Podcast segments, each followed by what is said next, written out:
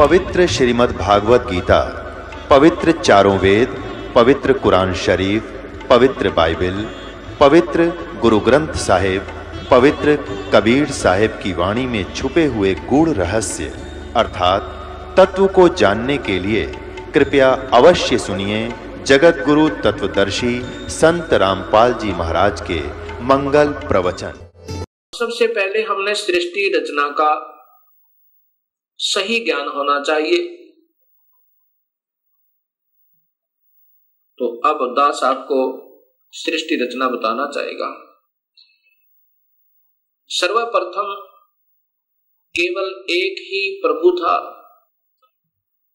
उसका नाम कबीर है। वास्तविक नाम उस परमात्मा का कबीर है। वो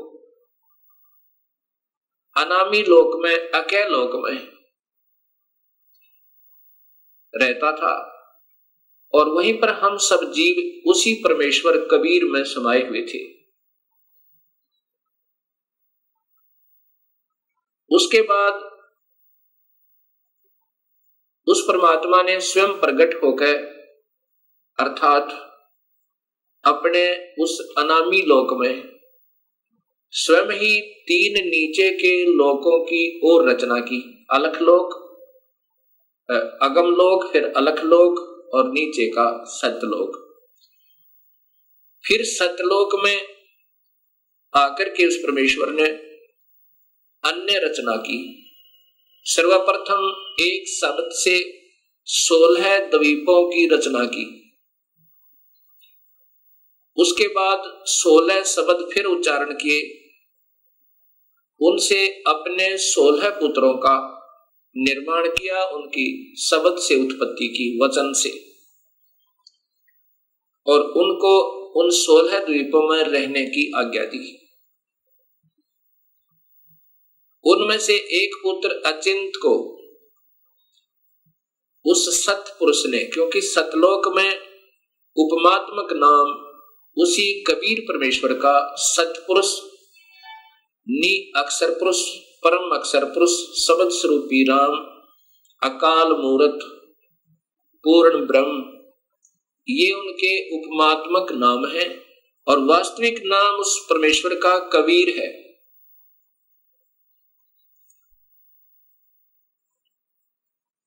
सतलोक के अंदर सतपुरुष ने अपने पुत्र अचिंत से कहा कि आप यहाँ की अन्य सृष्टि रचना को करो, मेरी शक्ति तय। अचिंत ने अपनी सब सुक्ति से अक्षर पुरुष परब्रह्म की उत्पत्ति की और उससे कहा कि मेरा सहयोग दो यहाँ सतलोक में अन्य सृष्टि रचना करने का। अक्षर पुरुष, अर्थात ये परब्रह्म।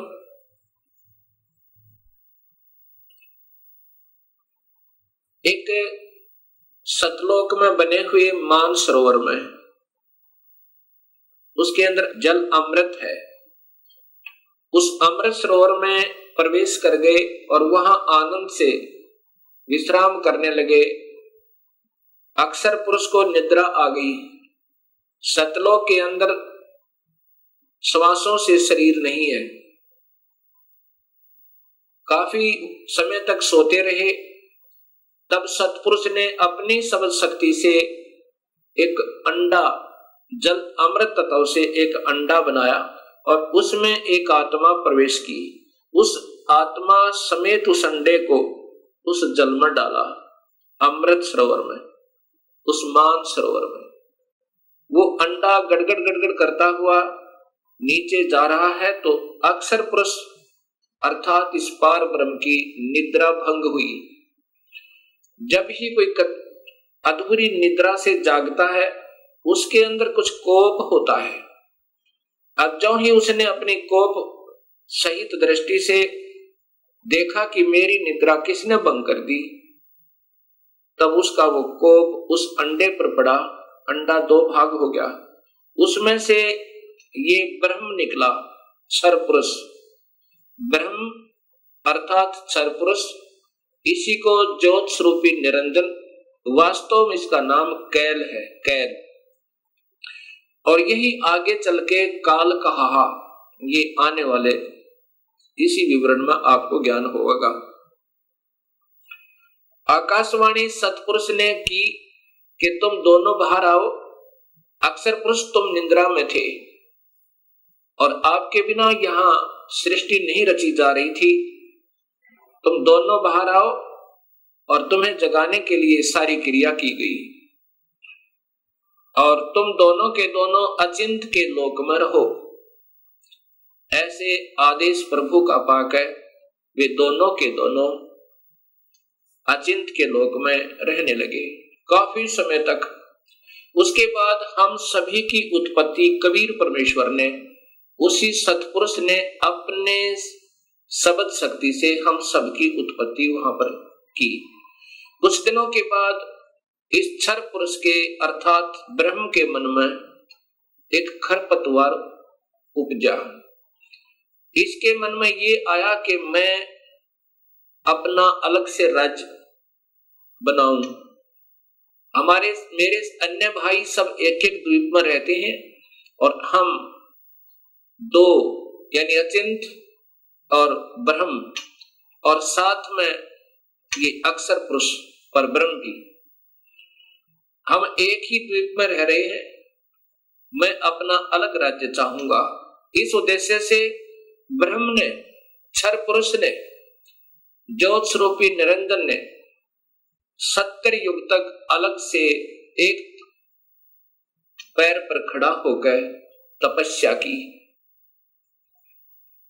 जब ये तपस्या कर रहा था, हम ये सभी आत्माएँ जो आज काल के लोक में दुख पा रहे हैं, चाहे आज कोई देव बना है, चाहे कोई महादेव बना है, चाहे आज कोई शुकर बना है, चाहे कोई गधा बना है, चाहे कोई राजा बना है, चाहे कोई रंक बना है, पशु या पक्षी बना हुआ है, ये सभी की सभी आत्माएँ हम इस काल के ऊपर अर्थात इस ब्रह्म के ऊपर आसक्त हो गए और यही बीमारी आज हमारे अंदर विद्यमान है, यही प्रक्रिया।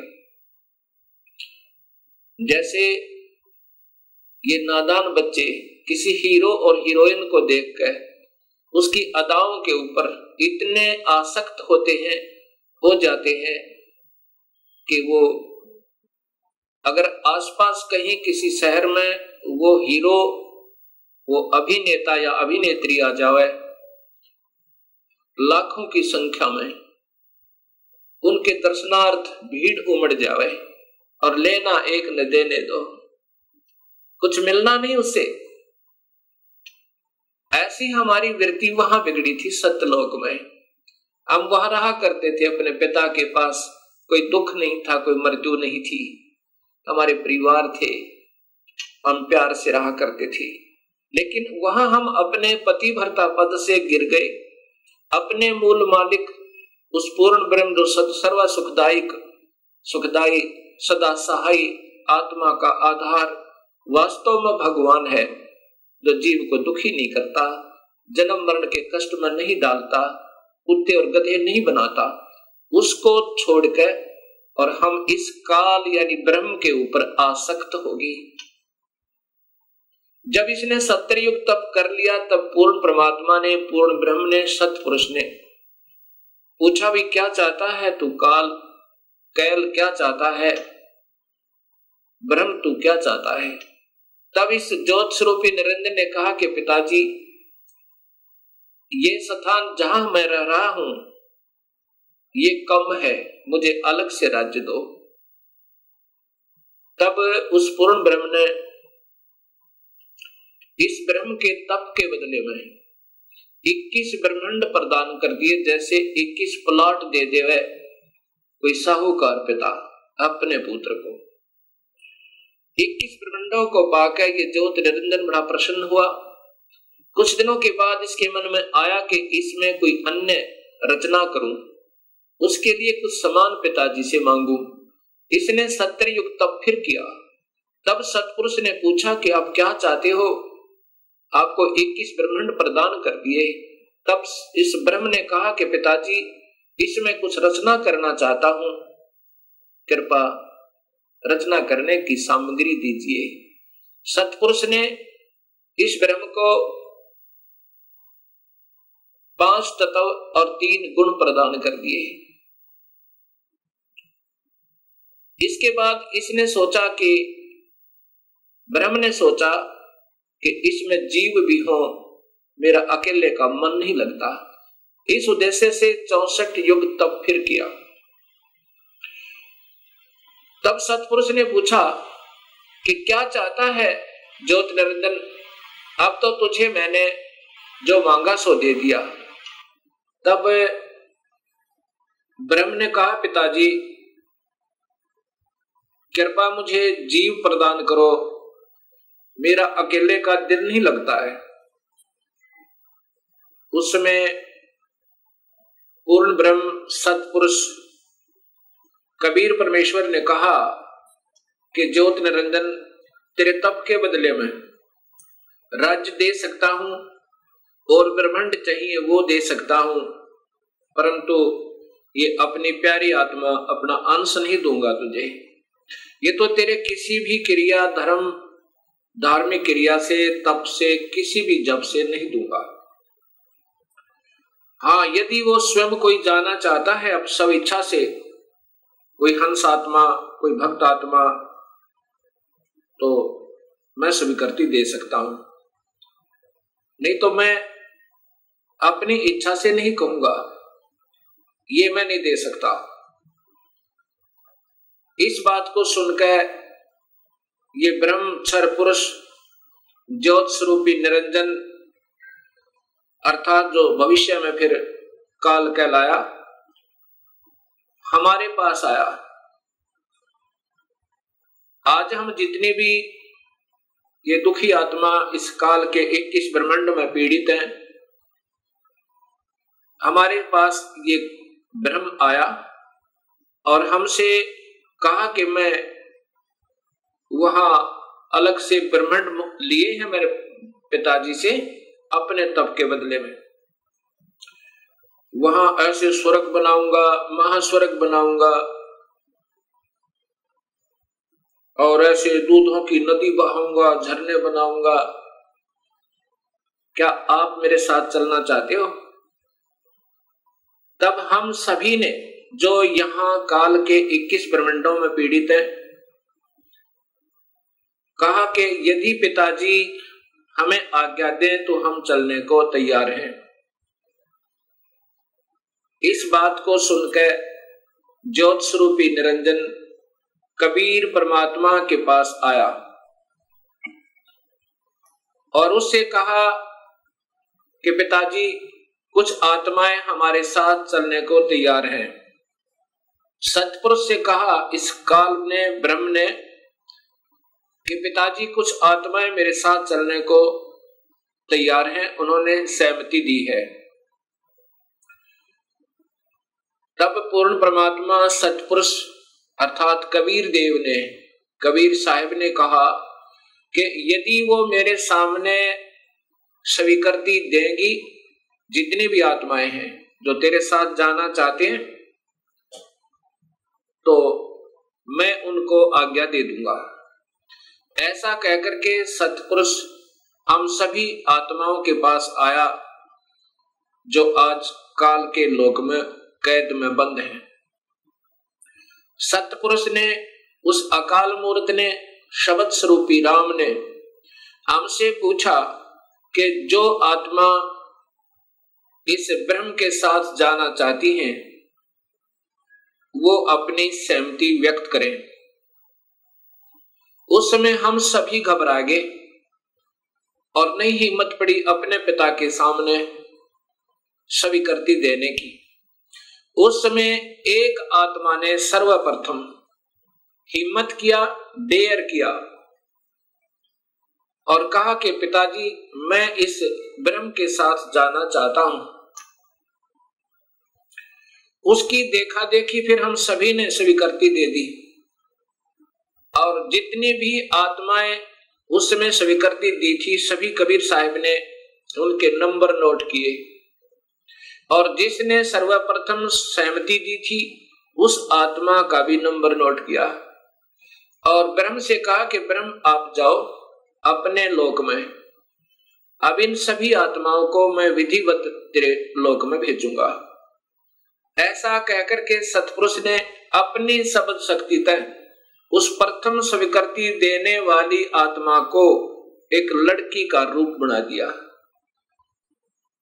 और उसको उसके अंदर एक शब्द शक्ति दे दी और हम सभी जीवात्माओं को उसी पर, उसी, उसे प्रकृति देवी भी कहते हैं, अष्टंगी भी कहते हैं और वही महामाया भी कहलाई, यहाँ इक्कीस ब्रह्मंड की।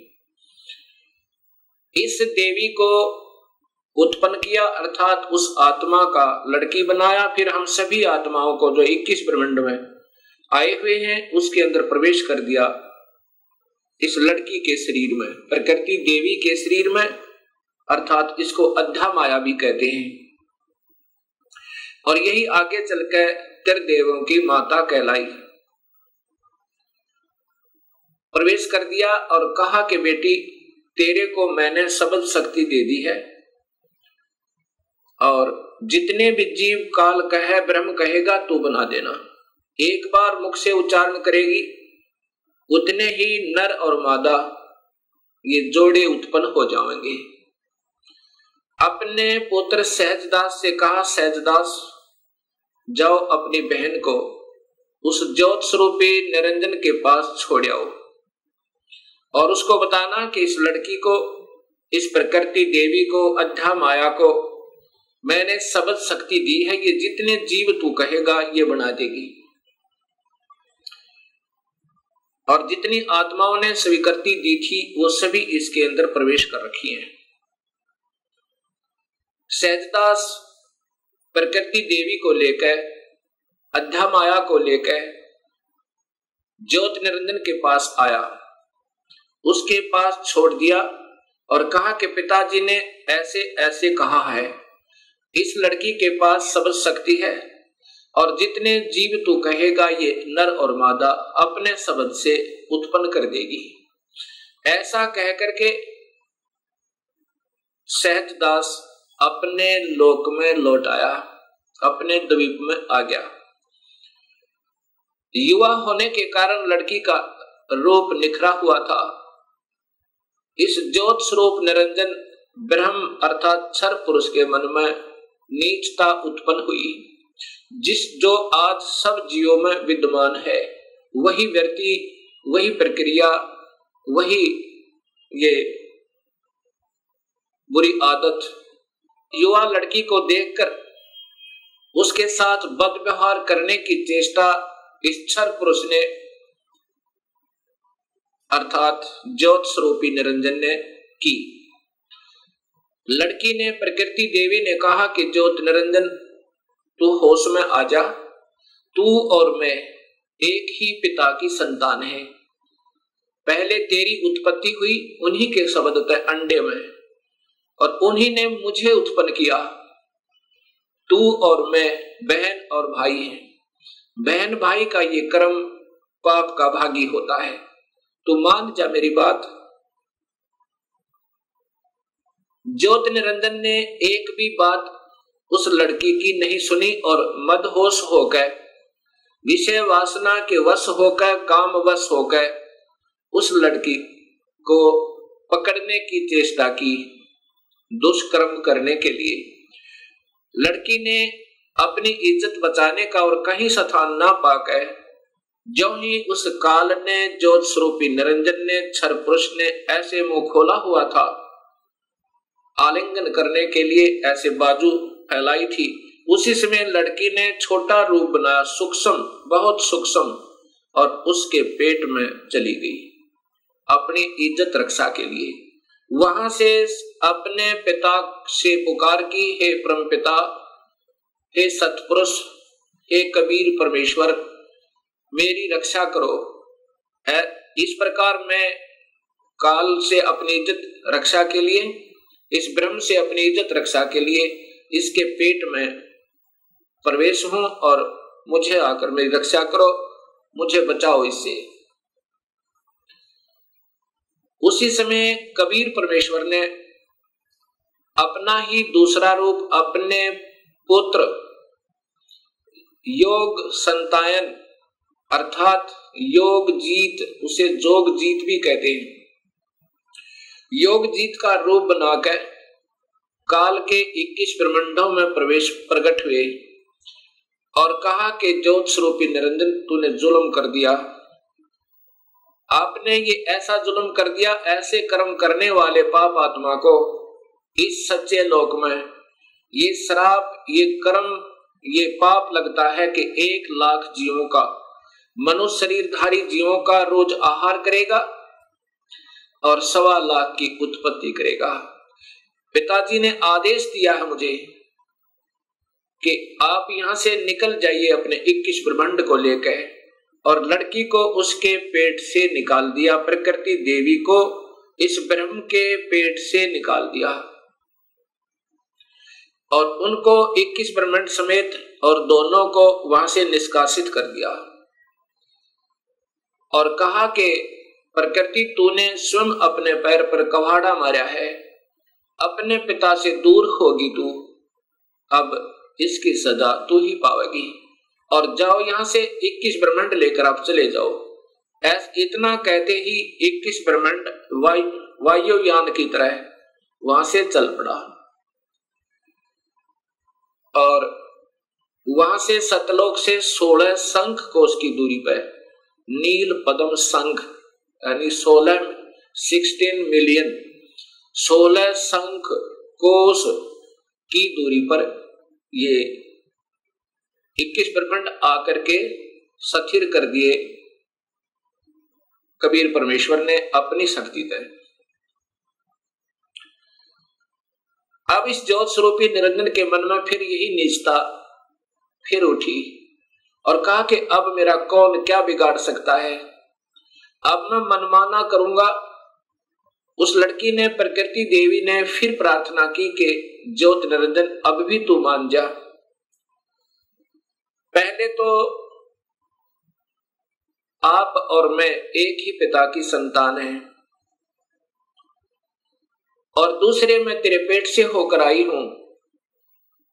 ये कर्म अब मैं तेरी बेटी बन गई। प्रथम तो बहन और भाई का ये पाप कर्म महापाप का कारण। और दूसरे, मैं तेरी बेटी हुई आपके पेट तक आई और बाप बेटी का ये जुल्म अच्छा नहीं। मान जा मेरी बात, मेरे पास सब शक्ति है, पिताजी की दी हुई। और जितने जीव तू कहेगा, मैं बना दूँगी।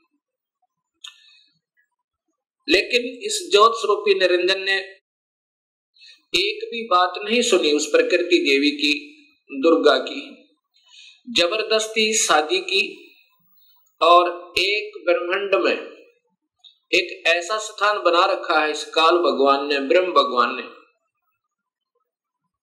वहाँ पर ब्रह्म लोक कहते हैं उसको। उस ब्रह्म लोक के अंदर इसने तीन स्थान बना रखे हैं, एक रजोगुण प्रधान, एक सतोगुण प्रधान और एक तमोगुण प्रधान। जब ये सतोगुण, रजोगुण प्रभावित क्षेत्र में इस दुर्गा को अपनी पत्नी के रूप में रखता हुआ, वहाँ रहता है उस समय जो पुत्र की उत्पत्ति होती है, उसका नाम ब्रह्मा रख देता है, उसको रजोगुण बना देता है। उसके बाद ये दोनों उस स्थान पर आ जाते हैं, जो सतोगुण प्रभावित होता है। वहाँ पर जो पुत्र उत्पन्न होता है, उसके अंदर सतो गुण आ जाते हैं। उसके अंदर सतो गुण आ जाते हैं और उसका नाम ये विष्णु रखते हैं। तीसरे स्थान को तमोगुण प्रभावित बना रखा है। वहाँ रहकर इसी प्रकृति देवी दुर्गा के साथ जो पुत्र उत्पन्न करता है, उसका नाम रुद्र, शंकर, शिव रखता है। ऐसे ही हर ब्रह्मंड के अंदर इस काल भगवान ने, ब्रह्म भगवान ने ये ब्रह्म लोक बनाए हैं और वहाँ पर ये ऐसे ही कुछ समय के लिए प्रकृति देवी को अपने साथ रखता है और उसके बाद वहाँ से अंतर ध्यान हो जाता है। अब जब इसने इस लड़की को, प्रकृति देवी को बदनजर से देखा था और ये लड़की प्रकृति देवी ने इसके पेट में शरण पाई थी, ज्योत निरंजन के पेट में। और फिर सतपुरुष ने अपने पुत्र जोगजीत का रूप बना करके आकर उसको निकाला था। उस दिन से इसका नाम काल पड़ा। कहा था कि आज से तेरा नाम काल होगा और एक लाख जीवों का, मनुष्य शरीरधारी प्राणियों का रोज आहार करेगा और सवा लाख की उत्पत्ति किया करेगा। ये वहाँ पर सतलोक के अंदर ऐसा दुष्कर्म करने वाले को सबतः पाप लग जाता है। अब ज्योत स्वरूपी निरंजन काल ने अपनी पत्नी से कहा कि मैं ऐसे स्थान पर रहूँगा जहाँ पर कोई नहीं आ सकता और आज के बाद मैं किसी भी बीस ब्रह्मंड के अंदर किसी भी व्यक्ति को, किसी भी प्राणी को आकार रूप में दर्शन नहीं दूँगा।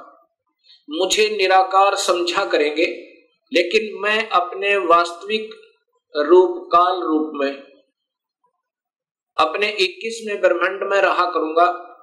वहाँ पर कोई नहीं आ सकता, ना ब्रह्मा आ सकता, ना विष्णु आ सकता, ना शिव आ सकता, और ना ही कोई वेदों के अनुसार साधना करने वाले साधक आ सकते। मैं वहाँ रहा करूँगा और सर्व कार्य में गुप्त रूप से किया करूँगा। तब प्रकृति देवी ने कहा कि निरंजन, में तेरे वश होगी। अब कुछ भी नाच नचा इतने बड़े ब्रह्मंडों को, इन बीस ब्रह्मंडों को मैं कैसे चलाऊँगी एक स्त्री की जाति? और तू मुझे छोड़कर जा रहा है, कहता मैं आज के बाद किसी को दर्शन नहीं दूँगा। तब ज्योत स्वरूप निरंजन अर्थात इस काल भगवान ने ब्रह्म ने कहा कि प्रकृति चिंता ना करे जो कुछ भी करूँगा, वो मैं ही करूँगा। तुम तो निमित मात्र होगे और ये बच्चे ब्रह्मा, विष्णु, महेश, ये भी केवल निमित होंगे। इन सब का रिमोट मेरे पास होगा। सब कार्य मैं करवाऊँगा, तू चिंता मत कर। और जब ये बच्चे थोड़े से सियाने हो, इनको अचेत कर देना। जब ये बाल अवस्था से ऊपर उठे, इनको अचेत कर देना और मेरा भेद मत बताना। ये समझ लेना जान से, अगर मेरा भेद तूने इनको बताया तो मेरे से बुरा नहीं होगा। ऐसे उसको डरा धमका दिया। इस प्रकार ये काल उसके बाद निराकार कहलाता है, लेकिन ये आकार में अपने उस काल लोक में विद्यमान रहता है।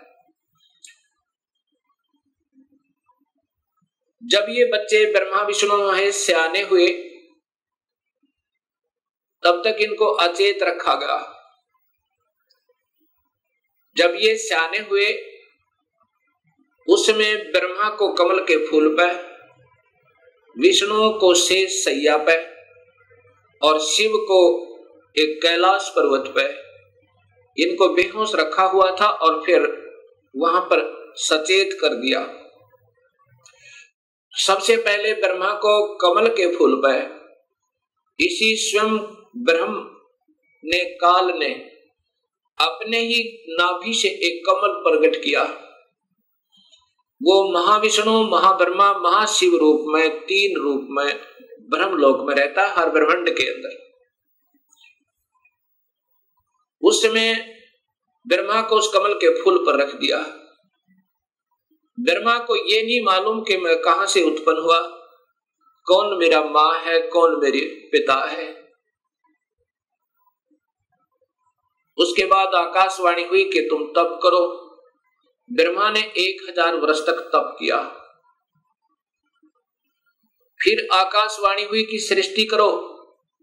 तब ब्रह्मा ने सोचा कि मैं कहे की सृष्टि करूँ, सब जगह जल ही जल है। कहीं पृथ्वी दृष्टि गोचर नहीं हो रही है। इतने में मधु और कैटब नाम के दो राक्षस काल ने प्रेरित करके और ब्रह्मा की ओर भेज दिए। ब्रह्मा डर के मारे उस कमल के फूल को, के डंठल को पकड़कर नीचे उतर गया, बहुत स्पीड तय नीचे जब आया तो उसी जल के ऊपर एक शेष सैया पर चतुर्भुज रूप में एक व्यक्ति सो रहा है। उसके हाथों में शंख, चक्र, गदा, पदम है। जब ब्रह्मा वहाँ पहुँचा, उसी समय उस वो विष्णु जी थे, जो त्रिलोकीय विष्णु। विष्णु जी थे, उनमें से एक शक्ति निकली, वो आकाश में छागी उसमें ये ब्रह्मा, विष्णु जी होश में आए। इतने में मधु और कैटब भी पहुँच गए। मधु और कैटब के साथ भगवान विष्णु ने पाँच हज़ार वर्ष तक युद्ध किया। वो नहीं मरे।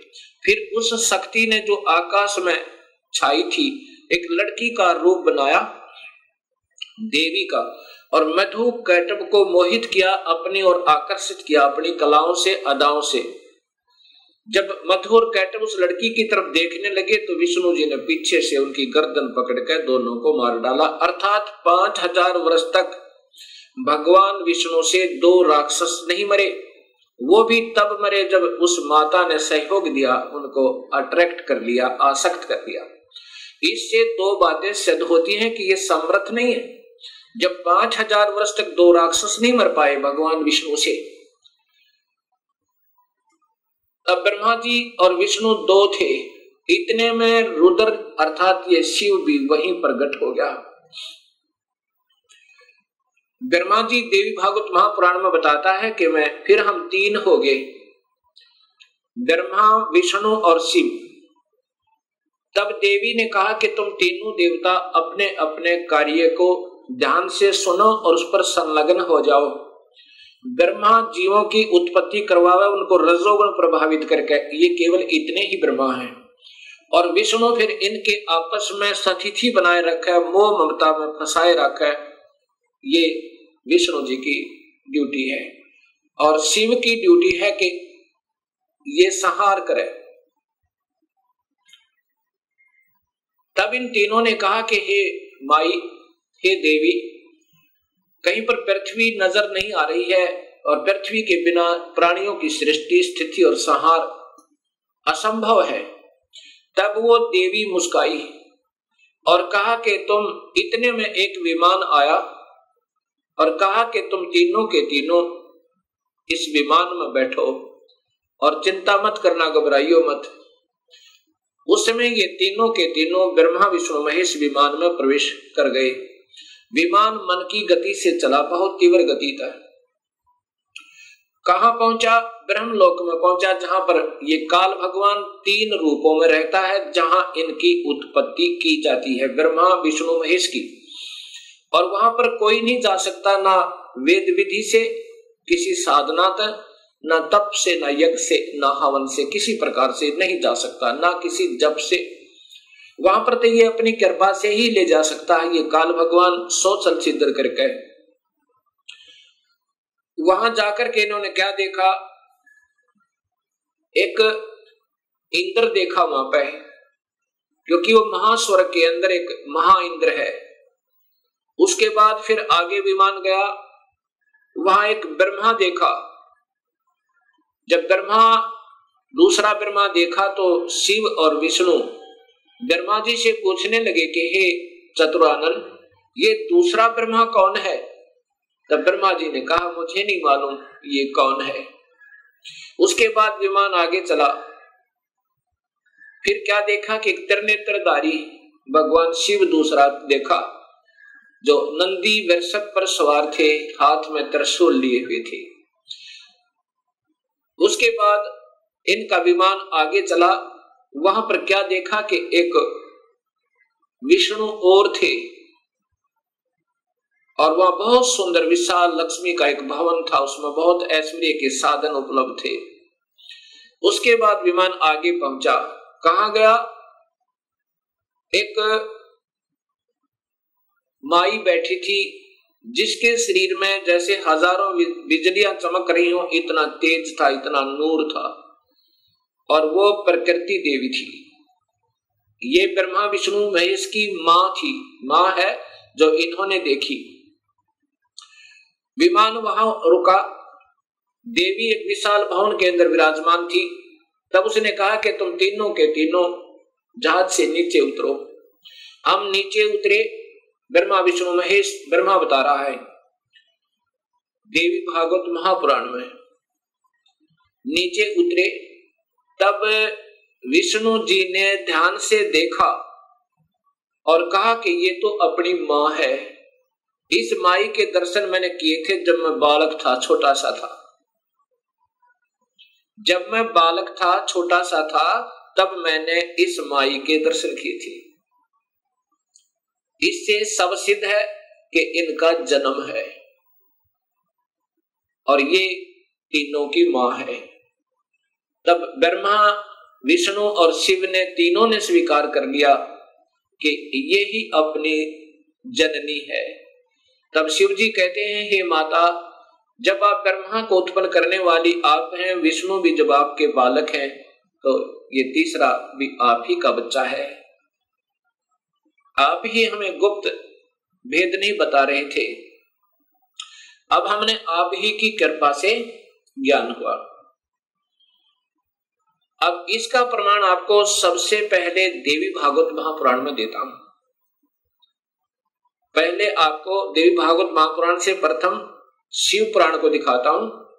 उसके बाद फिर आपको देवी भागवत महापुराण दिखाऊँगा। और ये शास्त्र पहले से उपलब्ध थे, कोई आज नहीं बनाए इस दास ने। क्योंकि जितने हमारे अभी तक शास्त्र विद रहे, वो अल्पज थे। अधूरे ज्ञान युक्त थे वो। उनको इस सत्य मार्ग का पता नहीं था, इसलिए हमारे सभी पूर्वजों को भूत बना दिया, गीता विरुद्ध साधना करवा के, और पित्र बनवा दिया, गीता विरुद्ध साधना करवा के। गीता में लिखा है कि देवी देवताओं की पूजा मत करो, ब्रह्मा, विष्णु, महेश की पूजा तक भी नहीं करनी है, तीनों गुणों की भक्ति नहीं करनी है। केवल ब्रह्म से प्रारंभ होती है, भक्ति और पूजा करनी है केवल पूर्ण ब्रह्म की। अब मैं आपको देवी भागवत, पहले आपको शिव महापुराण दिखाता हूँ। अब अब देखिएगा भक्तात्माओं ये शिव महापुराण, ये शिव महापुराण,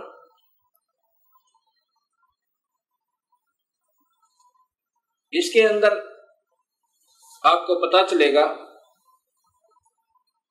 श्री शिव महाप्राण भाषा सटीक सहितम। ये संस्कृत युक्त है।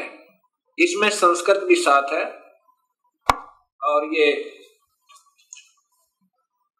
शिवा भाषा टीका टीकोत्तम। टीकाकार है डॉक्टर ब्रह्मानंद त्रिपाठी। साहित्य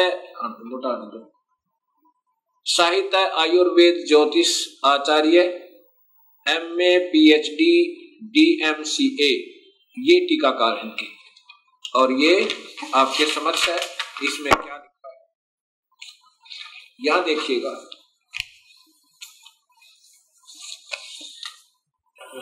यहाँ से पढ़िएगा, ये संस्कृत है, और ये हिंदी हिंदी आपको दिखाना चाहूँगा।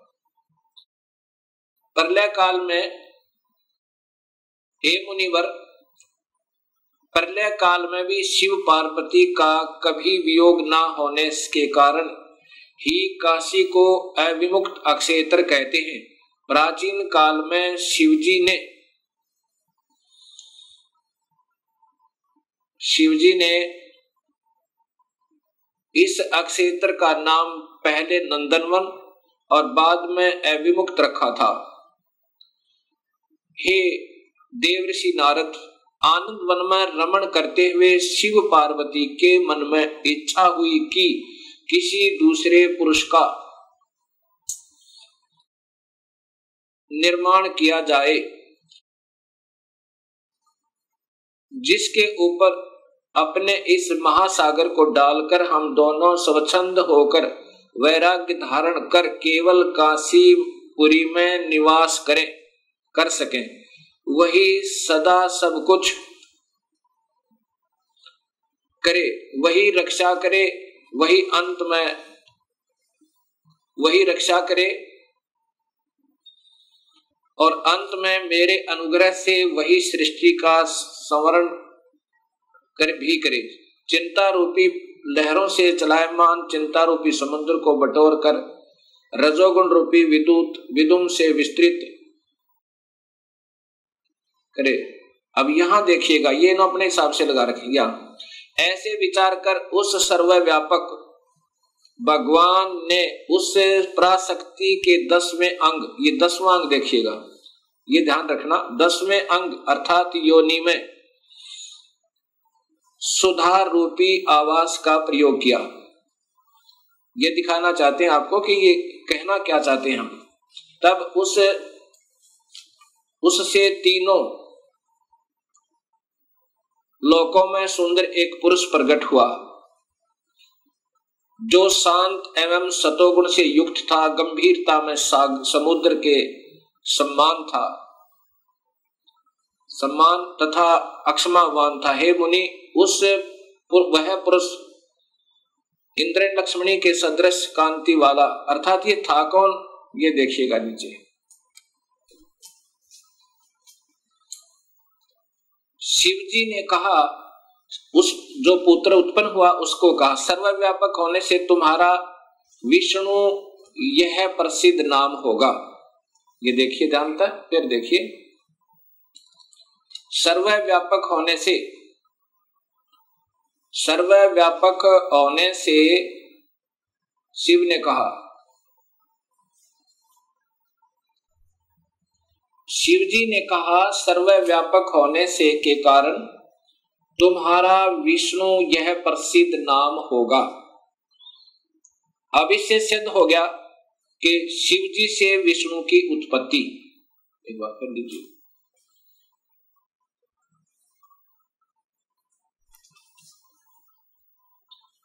अभी आपने ये शिव महापुराण में छठे अध्याय को देखा।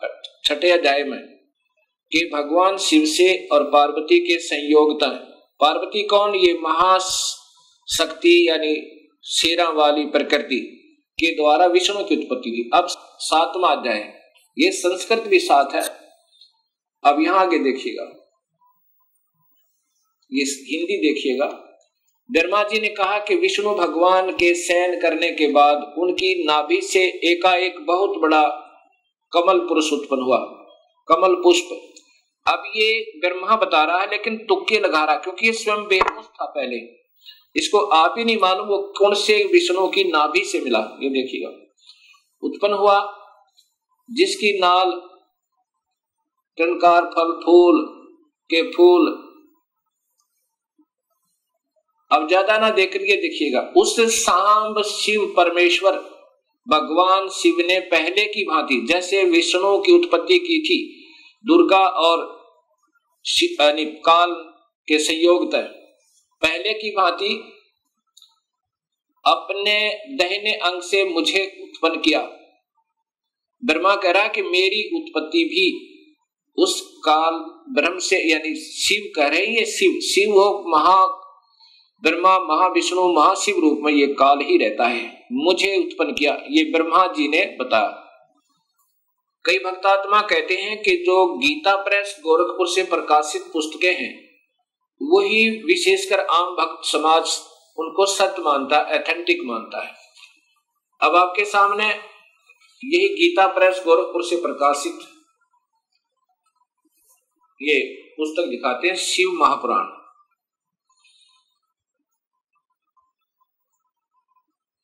संक्षिप्त शिवमापुराण और ये नीचे गीता प्रेस गोरखपुर से। और इसके छठे अध्याय में फिर यही प्रमाण है।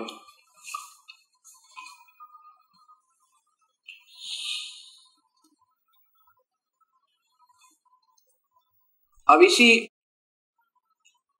इसी शिव महापुराण का ये छठा छठा अध्याय है। ये शिव महापुराण अध्याय नंबर छ उसके बीच से सुना रहा हूँ, आप इसको खरीद कर देख भी सकते हो। जिस परब्रह्म के विषय में ज्ञान और अज्ञान पूर्ण उक्तियों द्वारा इस प्रकार ऊपर बताए अनुसार विकल्प किए जाते हैं, उसने कुछ काल के बाद सृष्टि का समय आने पर द्वितीय की इच्छा प्रकट की। उसके भीतर एक से अनेक होने का संकल्प उदित हुआ।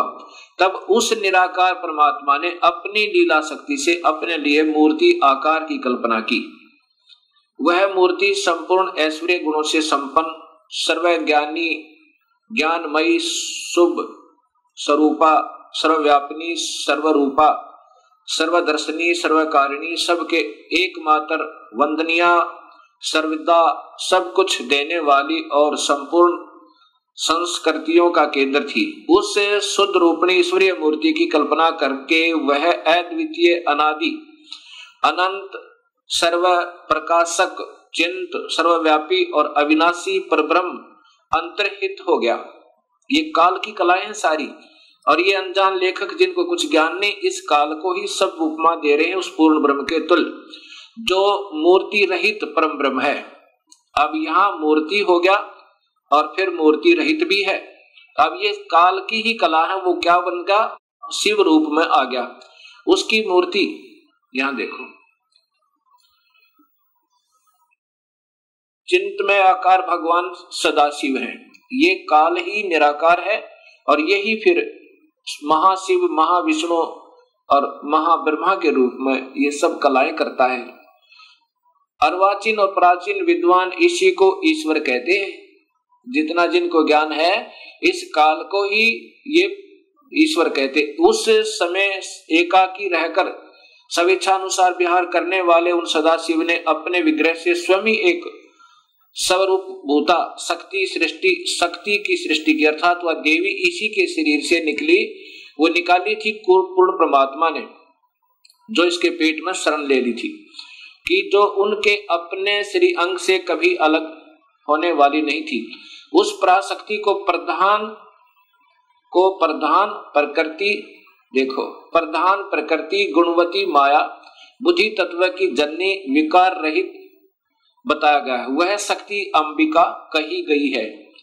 और उसी को प्रकृति, ये ध्यान से देखना भक्तात्मा, यही देवी अध्या माया ये प्रकृति देवी, प्रकृति सर्वोश्री, सर्वेश्वरी देव जननी, यानी तीनों देवताओं की माँ, ब्रह्मा, विष्णु, महेश की माता, नित्य और मूल कारण कही सदाशिव द्वारा प्रकट की गई उस शक्ति की आठ बुझाएँ हैं।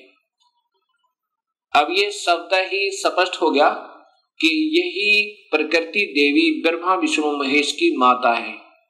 और इसी में फिर आगे आता है कि ब्रह्मा और विष्णु की उत्पत्ति शिव से हुई।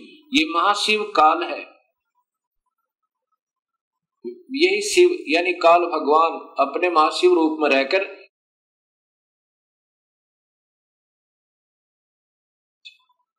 वे अपने सारे अंग में भसम रमाए रहते हैं।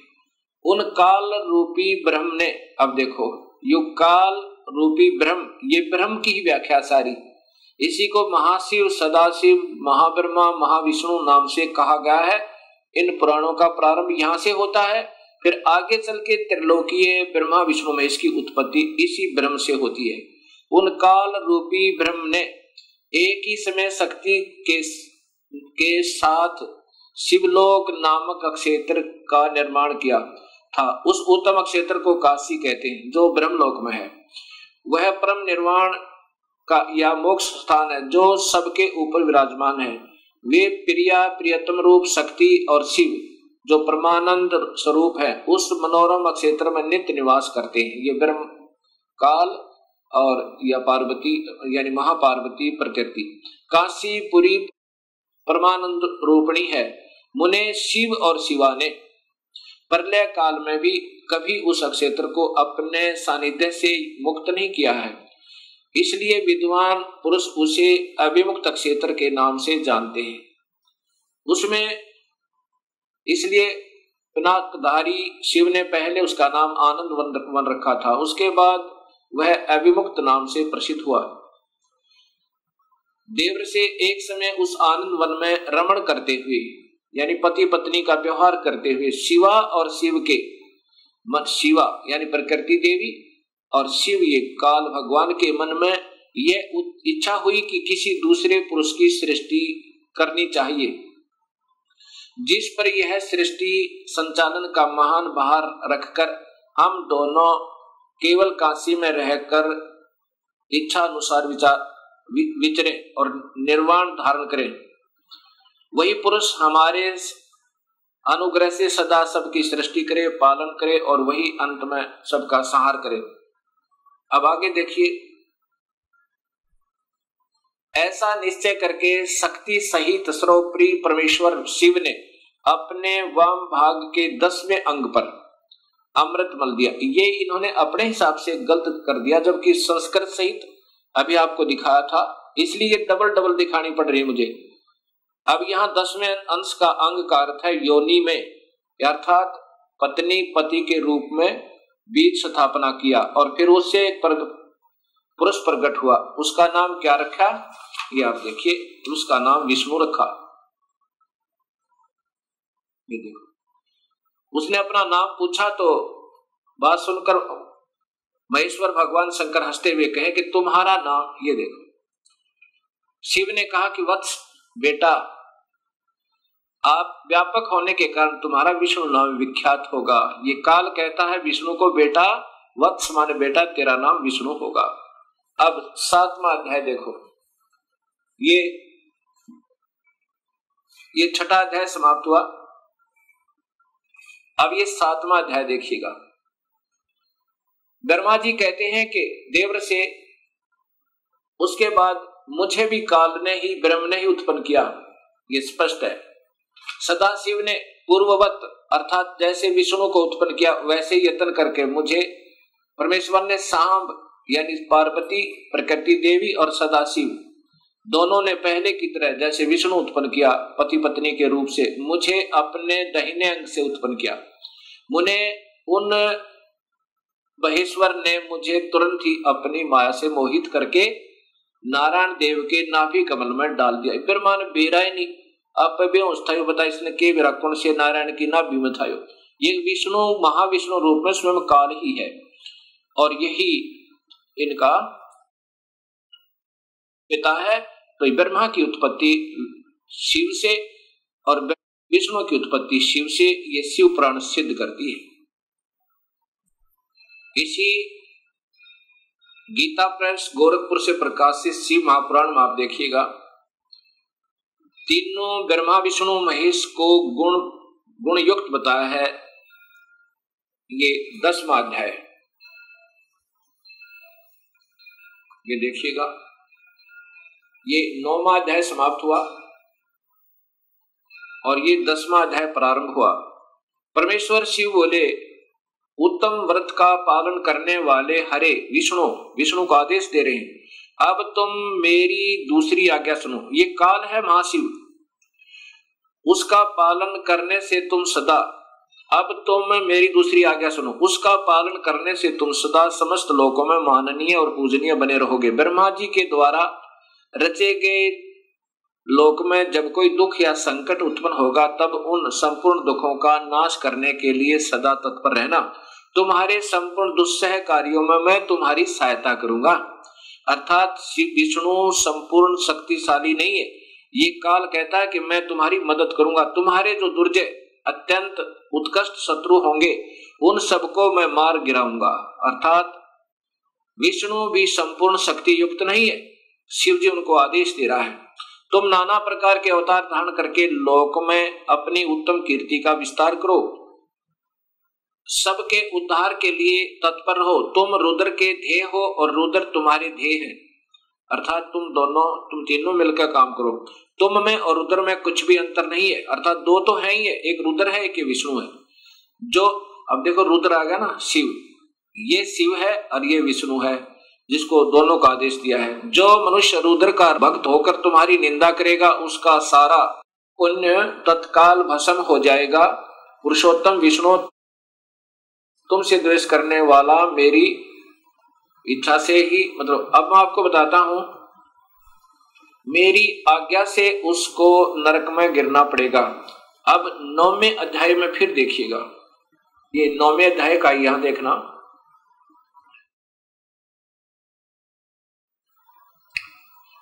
और संहार करने वाले रज आदि त्रिविद गुणों द्वारा ब्रह्मा, विष्णु और रुद्र ने नाम से प्रसिद्ध हो।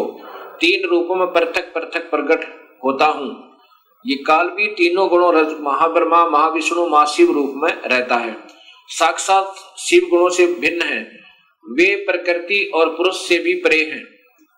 अद्वितीय, नित्य, अनंत, पूर्ण, निरंजन पर ब्रह्म परमात्मा है। ये काल तीनों लोकों का पालन करने वाले श्री हरि भीतर तमोगुण और बाहर सतोगुण धारण करते हैं। त्रिलोकी का संहार करने वाले रुद्र भीतर सतोगुण और बाहर से तमोगुण धारण करते हैं। तथा त्रिभुवन की सृष्टि करने वाले ब्रह्मा जी बाहर और भीतर से रजोगुण ही है। इस प्रकार ब्रह्मा, विष्णु और रुद्र इन तीन देवताओं में गुण हैं। अब ध्यान से देखो। इस प्रकार ब्रह्मा, विष्णु और रुद्र रुद्र माने शिव। शंकर, ये त्रिलोकीय ब्रह्मा, विष्णु, महेश, इन तीनों देवताओं में गुण है। रजगुण ब्रह्मा है सतगुण विष्णु है, तमगुण शिव जी दिखा ना कि शिव ऊपर अंदर से तो सदगुण दिख, भगवान जैसा, लेकिन वास्तव में उसका परम गुण, तमोगुण है, शिव का। अब इस प्रकार इन तीनों में गुण बताए हैं रजगुण ब्रह्मा सतगुण विष्णु, तमगुण शिव जी इन तीनों देवताओं में गुण है। अब देखो, चौथा कौन रह गया फिर वो? अब चौथा जो शिव की महिमा गाई जा रही है, वो कौन है? वो काल है। और ये तीनों यह नारे लिख दिए। अब इस प्रकार ये सब ज्ञान आपके समझ में आएगा। अब आपको दिखाता हूँ देवी भागवत महापुराण संस्कृत सहित है मेरे पास। और साथ में फिर दिखाऊँगा ये गीता प्रेस गोरखपुर से प्रकाशित। ये देवी भागवतम सभाष टीकम इनके टीकाकार कौन है? ये देखिएगा। और ये कहाँ से प्रकाशित है? अथ देवी भागवतम सभाष्टेकम महातम। ये है खेमराज। श्री कृष्ण दास प्रकाशन बंबई। ये यहाँ से प्रकाशित है। इसके तीसरे स्कंद में, तृतीय स्कंद में आप देखेंगे, अथ श्री श्री देवी भागवते भाषा टीका युक्त तृतीय स्कंद प्रारंभ थे।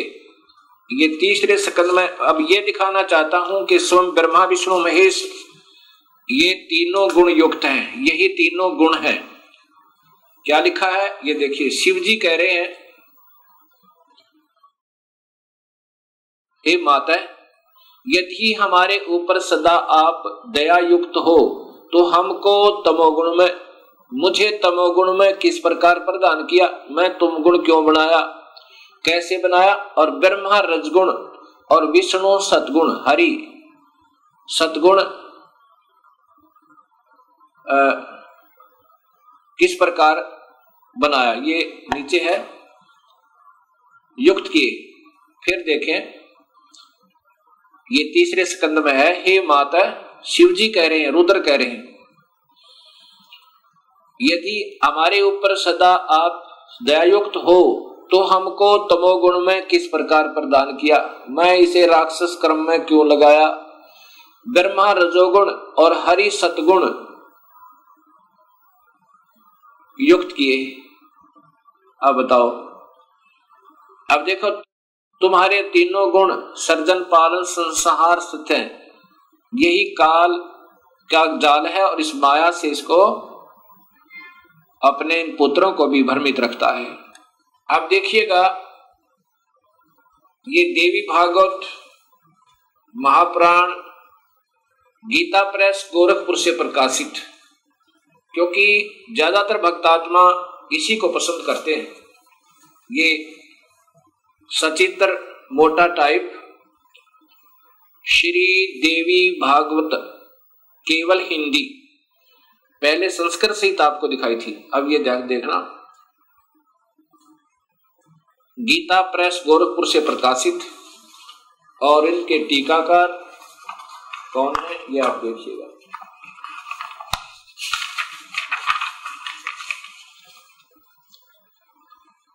ओटा टाइप और यहाँ संपादक हनुमान प्रसाद पोदार चिमन लाल गोस्वामी।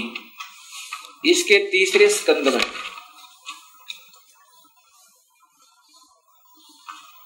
ये देखिएगा। देवी भागवत तीसरा स्कंद।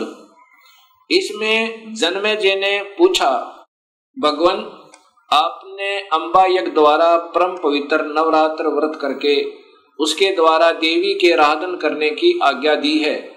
अतः वे कौन देवी हैं, कैसे और सब प्रकट हुई, उनके प्रधान पधारने का क्या उद्देश्य है?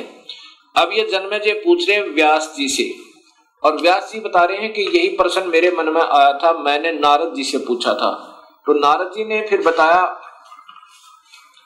अब ये पूछ रहे अभी कि कितने ही आचार्य भवानी को संपूर्ण मनोरथ पूर्ण करने वाली बतलाते हैं, वे आदि माया, महाशक्ति एवं परम पुरुष के साथ रहकर परम पुरुष ये काल को कहते हैं।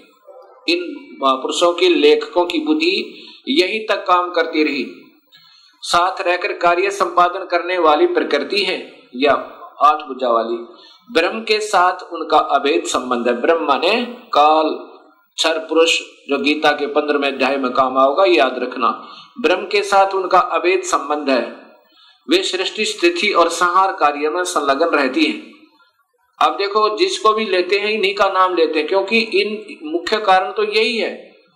इससे ज़्यादा काल है, काल के बाद इसका नंबर। इसने फिर तीन विभाग कर दिए। काल ने और प्रकृति ने अपने तीन पुत्र उत्पन्न करके। वो, ये प्रकृति याद रखना, ये गीता जी में आपके काम आएगा ये शब्द कि प्रकृति कौन है? वही शेरा वाली अष्टंगी। और तीन गुण भी ब्रह्मा, विष्णु, महेश, ये गीता जी में भी आपको काम आएँगे। नारद जी से व्यास जी ने पूछा, व्यास जी ने अपने पिता ब्रह्मा जी से पूछा तो ब्रह्मा जी ने बताया नारद को कि कैसे सृष्टि उत्पन्न हुई। ब्रह्मा जी ने कहा, बेटा, मैं इस प्रश्न का क्या उत्तर दूँ? यह प्रश्न बड़ा ही जटिल है, महाभाग तुम भगवान विष्णु से इसका समूचित समाधान पा सकते हो। महामते, इस संसार में कोई भी रागी पुरुष ऐसा नहीं है जिससे ये रहस्य विदित हो। ओए होए, किसी को नहीं बेरा इसका, लेकिन अंदाज़ा सा बताऊँगा, ऐसा ब्रह्मा कह रहा है। जो त्यागी, अहंकार रहित एवं ईश्वरीय शून्य है, ईर्ष्या शून्य वही इस रहस्य को जान सकता है। पूर्व काल में सर्वत्र सर्वत्र जल ही जल था। जहाँ से ब्रह्मा को सोधी आई, उसे आगे की ही बता रहा और वही इन पुराणों में वर्णित है। पूर्व काल में सर्वत्र जल ही जल था। स्थावर जंगम जितने प्राणी उनमें कोई भी नहीं थे। तब कमल से मेरी उत्पत्ति हुई। इस समय, उस समय मुझे सूर्य, चंद्रमा, वृक्ष तथा पर्वत कोई भी दृष्टि गोचर नहीं हो रहे थे।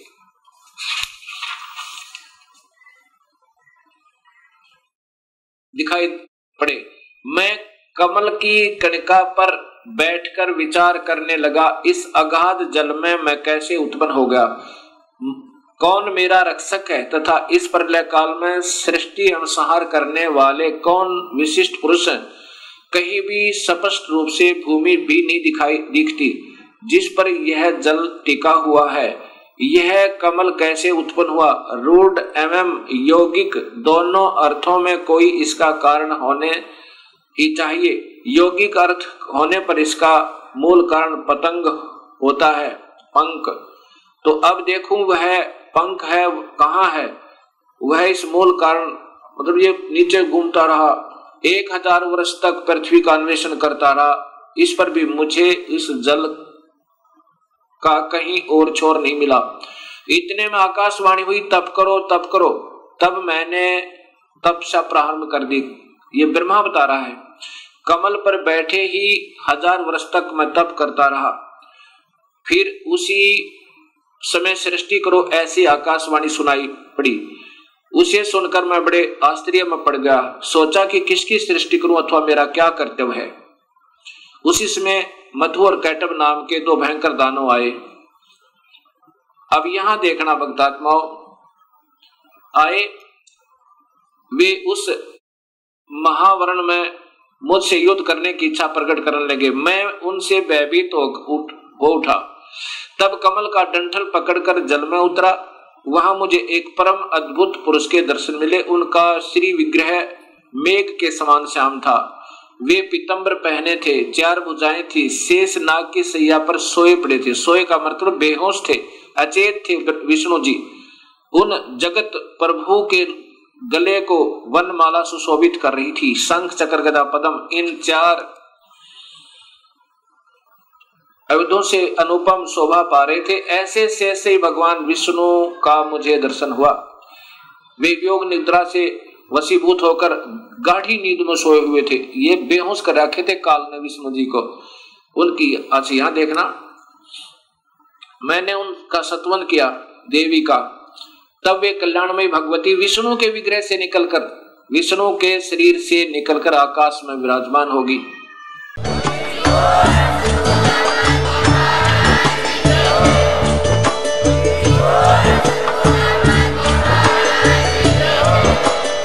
आप सुन रहे थे जगत गुरु तत्वदर्शी संत रामपाल जी महाराज जी के मंगल प्रवचन। अधिक जानकारी के लिए विज़िट कीजिए हमारी वेबसाइट www.jagatgururampalji.org संत रामपाल जी महाराज जी के शुभ आशीर्वाद से पूरे विश्व भर में 500 से भी ज़्यादा नाम दीक्षा केंद्र हैं, जिन पर संत रामपाल जी महाराज जी द्वारा ऑनलाइन निशुल्क नाम दीक्षा दी जा रही है। अपने नजदीकी नाम दीक्षा केंद्र का पता करने के लिए संपर्क करें। Eight two two two 880541.